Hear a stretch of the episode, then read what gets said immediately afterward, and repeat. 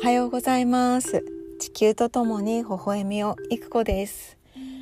今日はすごいサプライズな出来事が起こりました、えー、この前満月がねすごく綺麗な日がありましたよね。で夜の満月も美しかったんですけど朝5時ぐらいまで満月が浮かんでてくれて久しぶりに月のパワーいただいたなっていう喜びとともに私生きてるんですけどそんな中で私のライフコーチがですね小さなグループを開いてくれて今年も残り100日あなたは何を達成したいですかっていう投げかけをしてくれて私2つのことを目標に挙げました。そのそのうちの1つがえっ、ー、と縄跳びを連続100回飛べるようになる今年中にっていうゆるい目標を立てたんですね。でせっかく目標を立てたからその日からチャレンジしようと思って夜娘と一緒に縄跳びをしてみました4歳の娘は今ようやく縄跳びができるようになってきた頃なんですけど私は何回もこう引っかかりながらようやく達成できたのが50回だったんですね。でそれを見て娘もすっごい一緒に頑張って遊びながらですけど頑張って彼女なりの55回を達成したんですよね。ですごい気分よく昨日は寝てくれてそしてその夜もう一つの目標は毎日方眼ノート1枚最低書くっていう目標があって新たな方眼ノートの書き方を昨日学んだところだったのでそれを夜寝る前にやったんです。でその中に縄跳びのことも出てきてたんですよね。で寝る前に明日の朝ご飯を食べる前に縄跳びを飛ぶっていうことを決めてから寝てたんですよね。それを起きた時に思い出していつも通りの時間に起きたんですよね。あでもご飯食べる前に私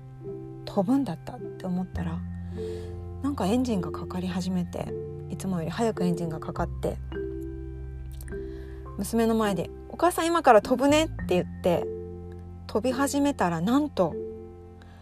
100回飛べちゃったんですよね。これとっても嬉しくってこの喜びの空気感が娘にも届いたと思うんですけどそうすると私の最近の小さな悩みの一つが朝ごはんだけは娘が全然進まなくって必ず見守りの姿勢でいても最後には早く食べてっていうエナジーを送ってしまってたんですけど気がついたら今日一切それを言わずに済んだんですよね。むしろいつもより30分ぐらい食べるのが早く終わってでしかも娘の方から「もうお母さんこれしたよあれしたよ次何したらいい?」っていう聞く前に自分から行動してたんですそして保育園に登園する時間も早くって保育園に行ってみたら一番最初の登園ができてたんですよねナンバーワンにこだわりは私はないんですけど余裕を持って登園したので栗拾いができたり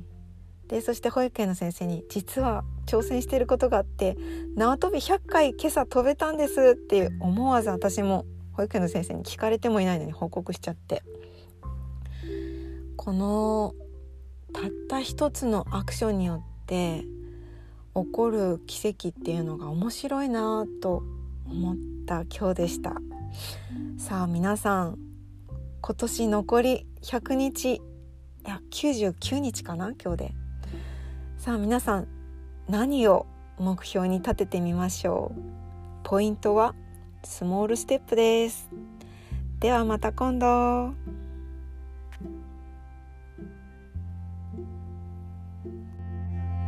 「